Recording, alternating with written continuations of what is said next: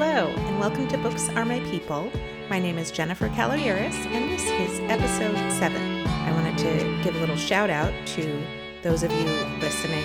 I see you, one listener in Ohio, and I see you, one listener in Cairo, and I also see you, sole listener in Idaho. Um, and I would love it if you would reach out to me and uh, just say hi. Uh, you can email me at booksaremypeople at gmail.com. Maybe you have a book recommendation question for me, or maybe you want to tell me about a great book that you've read, or maybe you just want to say hello, and I will say hello back. So I have some big writing news to share with you today. After over three and a half years, I have finally finished the novel that I've been working on. This is my fourth book, and it is a novel written for an adult audience, which I haven't done before. I wrote a short fiction collection for an adult audience, but this is my first novel length work. So I'm really happy that it's done. I've been working on it for what feels like forever, so long, in fact, that in between starting this novel and finishing, I published my short fiction collection.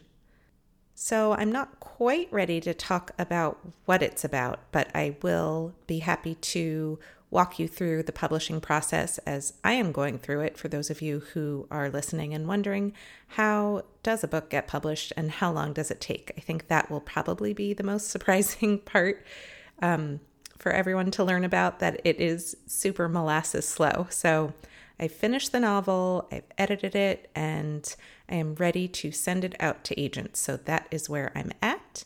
And if and when I make some headway there, I will let you know. And now I need to offer up my first, but certainly not last, mea culpa on the show.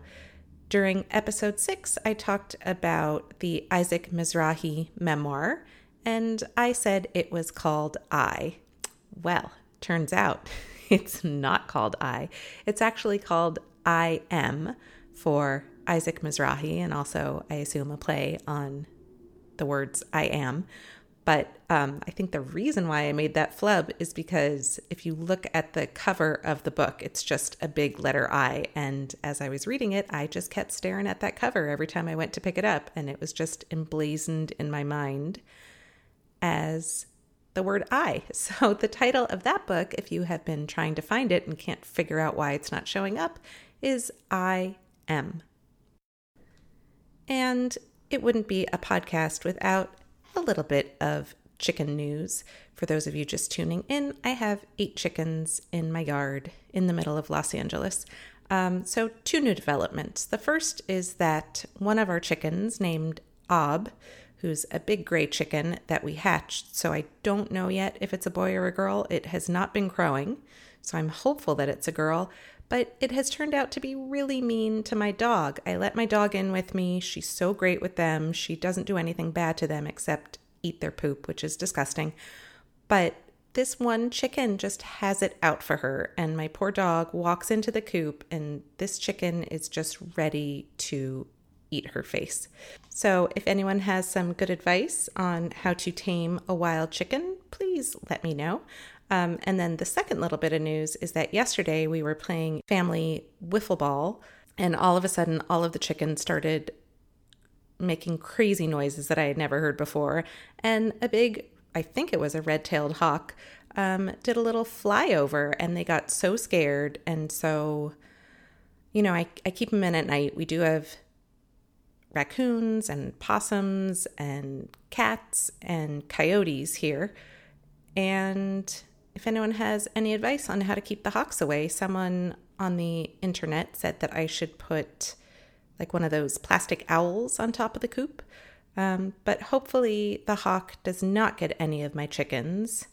And if it does, go for the gray one that's mean to my dog.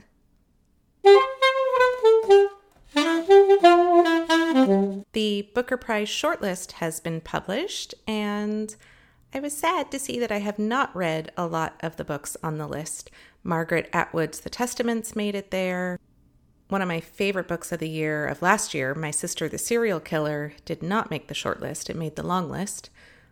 and I'm staring at the list now and trying to see what I've read. I did read Lost Children Archive by Valeria Luiselli, um, but again, that did not make the short list, that made the long list. And the other one that I'm really excited to read that did make the short list is Chigozie Obioma's An Orchestra of Minorities. I've heard fantastic things about that book. And if I were to pick one from the Booker Prize shortlist to read, it would be that one.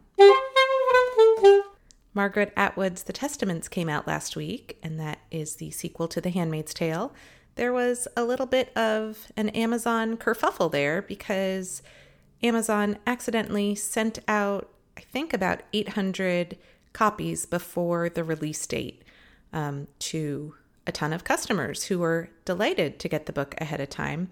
Uh, someone said that they felt like they won the lottery, and it delighted customers everywhere. But I think the problem is that if a bookstore were to have made this flub, they would have been penalized uh, financially for that. But of course, Amazon, being Amazon, will not have to pay a penalty. They were trying to keep a pretty tight embargo on the book. Actually, they didn't send out any review copies of the Testaments to anyone, um, not even to like the bigwig professional reviewers who write for newspapers, got zero advance review copies. Um, they were afraid that it would be leaked, which is what happened during one of the Harry Potter releases. It was for Harry Potter and the Deathly Hallows, and someone got a hold of an advanced review copy and posted, took a photo, and posted every single page of the book. And if you remember, that book was a pretty fat tome. And now, onto the books.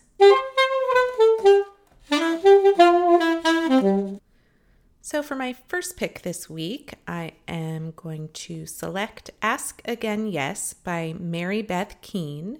This is a literary novel, and I guess you would describe it as a sweeping narrative. I was trying to figure out how many generations you need to cover for it to be considered sweeping. This is two generations, but maybe that's enough for a sweep. Um, it's about neighboring families in a New York suburb. So the two main characters are Frances Gleason and Brian Stanhope, and they meet as unmarried rookies in the New York City Police Academy, and a tight friendship is formed. Um, so then you sort of fast forward in time, and they're both married and they decide to live next door to one another. And you see, get to know their wives, and they start having kids. So Frances has three girls, and Brian has a boy.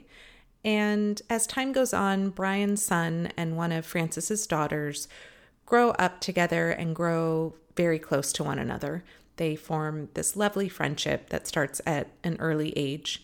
Brian's wife, Anne, suffers from mental illness that emerges as the story continues, and her mental health issues reach a climax that affects these two families. I will not spoil it for you, but it particularly affects the relationship between uh, Frances's daughter and Brian's son. So, this is a novel about family, about family estrangement, about uh, mental health and sort of the ripple effect that can have on families. And I think if you enjoyed Little Fires Everywhere, maybe you want to pick up this book. It seemed similar in tone. And I didn't know this till I looked up something about Mary Beth Keane, but she is the author of a book called Fever, which was published in 2013, and that is historical fiction about Typhoid Mary. And I don't know how I missed this title because that is so up my alley that I have added that to my to read list and ordered it from the library. So I will let you know how that goes. Again, that was Ask Again Yes by Mary Beth Keane. My next pick is called The Memory Police by Yoko Ogawa. It came out in August, and Yoko Ogawa is a renowned Japanese author who has published a ton of other books and short fiction collections. And this is the first book of hers that I have ever read. Uh, the novel starts out like a dark fairy tale with a nameless mother telling the story to a nameless daughter. And the novel takes place on a nameless island. So, residents of this island wake up one day and all knowledge of specific objects has vanished. So, they wake up and suddenly things like stamps are gone from their lives. There's no memory of stamps, there are no actual physical stamps. It's just like they've been erased from the world. Um, other objects that disappear are birds and roses and perfume and things as random as green beans. They're just gone. And there is a governmental group called the Memory Police who are there to regulate this process. So it's their job to round up all of these objects if there are any left over. And they also round up anyone who tries to keep the memory of a specific object alive. So there's a very surreal, dreamlike quality to this novel because the reader, along with the characters, is having to readjust to the ever changing world that presents itself. The protagonist of this novel is a writer herself, and she's working on a novel.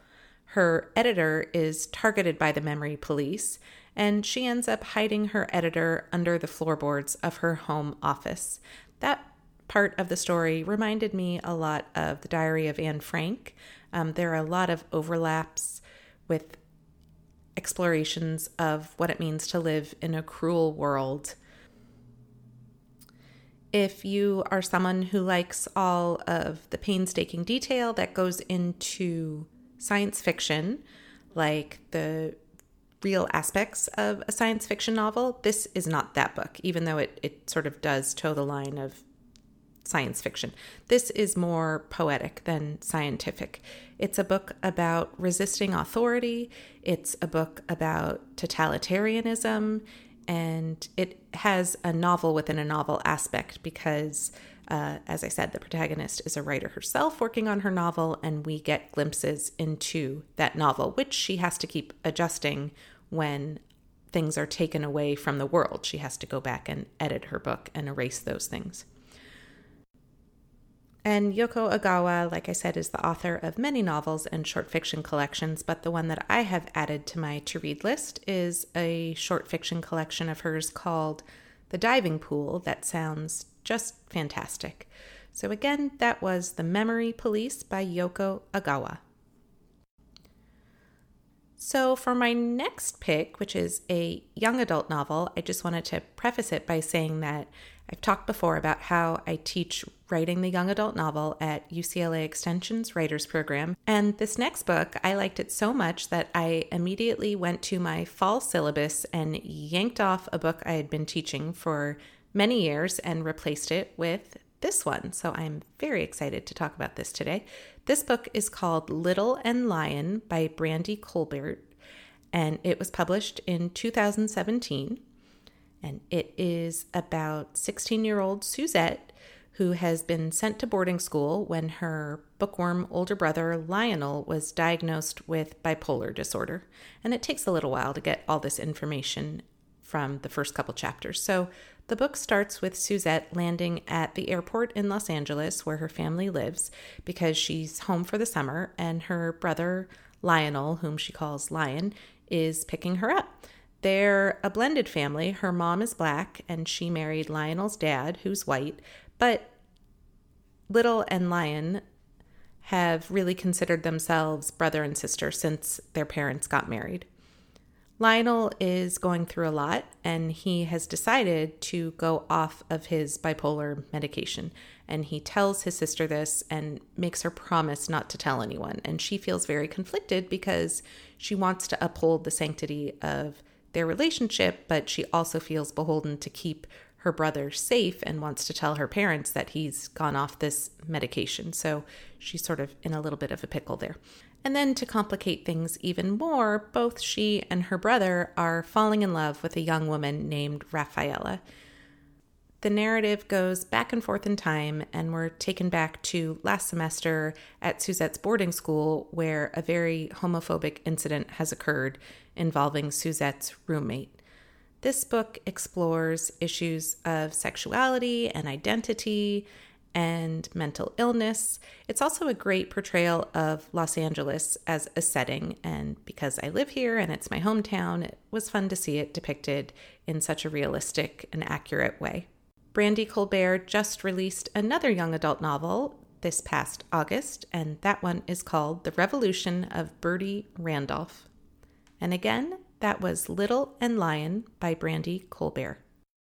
My next pick is a second literary title for the week. Yay, you get two literaries this week. And this is called Red at the Bone by Jacqueline Woodson. This came out on September 17th, and I was lucky enough to receive an advanced review copy for this. Jacqueline Woodson has written a ton of novels and young adult novels alike. I think her most popular are Brown Girl Dreaming, and Another Brooklyn. And coincidentally, my oldest son, who's in eighth grade, um, was required to read her young adult novel Harbor Me this summer, and he really enjoyed that. This book is challenging to talk about because it's not written in a linear fashion. There's a lot of back and forth, but the nexus of it is that it explores how an unplanned pregnancy brings these two families together. So the novel starts with the celebration of a 16 year old named Melody in 2001. And the story shifts back in time to explore each generation. So we learn that Melody's mother, Iris, got pregnant with Melody when she was really young, and Melody's dad's name is Aubrey. So they have Melody, but Iris ends up abandoning her, leaving her with her father, Aubrey, in order to attend Oberlin College. And it was something that she really wanted to do and she leaves melody with her father. At college she explores her attraction to a woman there and her life kind of bifurcates at that point um, and her desire for this woman gives this book its title. And i'm going to read just a little quote here. She felt red at the bone like there was something inside of her undone and bleeding. We also get Aubrey, who's Melody's father, we get his point of view, and then we go back yet another generation to Iris's parents and to Aubrey's mother. This is a super slim novel. It's under 200 pages. It's a very fast read, except for the fact that the sentences are so gorgeous, you just want to read it slowly and take it all in like reading poetry. It's filled with a ton of musical references, and I was trying to find a way to describe this book in terms of music because it is so poetic. So I've decided on the following that I felt like reading this book was like reading the blues. And again, that is Red at the Bone by Jacqueline Woodson. And I am going to predict that this will be on all the awards lists this year. And my last pick this week is a nonfiction pick. And I know I'm a little late to the party, but I am going to be talking about Becoming by Michelle Obama. I chose to listen to the audiobook version of this book mostly because I just wanted to hear Michelle Obama's voice in my car every time I drove. It made the traffic easier, it made my commute easier, and it just relaxed me to hear her voice and made me happy. So she writes about how she was a rambunctious and stubborn child growing up in a working class family on Chicago's South Side, and that was a huge part of her identity. She talks about being faced with racism growing up, and she talks about her time at Princeton and Harvard Law School and her careers in both law and the nonprofit sector. And of course, she takes us to that moment where she met her future husband, President Barack Obama. And I loved reading about their first date. I think that was my favorite part in the book. It happens pretty early on, but so this is not a spoiler, but they went to see a performance of Les Mis, the musical, and at intermission, they both turned to one another and confessed that neither of them liked it, and they decided to walk out at intermission, and this just tickled me. So she talks about the performative nature of her job and how she wasn't really prepared for that aspect. She talks about the misogyny and sexism that she's encountered along the way and how she went from a very private life to a very public life. we get to see the presidential campaign as seen through Michelle Obama's lens and how she balanced raising her daughters to remain strong and grounded throughout this crazy political circus. The whole experience of listening to this book felt like being reunited with an old friend, even though this friend doesn't know that I exist. It was so comforting to hear her voice, and I just miss having her in my life. And again, that was Becoming by Michelle Obama. And that is it for this week. I am currently reading Stephen King's new novel, The Institute. You can get links to all of the titles I have talked about in the show notes section of the podcast or on my website, booksaremypeople.com. You can learn about my upcoming courses and workshops that I'm teaching this fall, also at booksaremypeople.com or in the show notes. And that is it. I hope you have a wonderfully bookish week.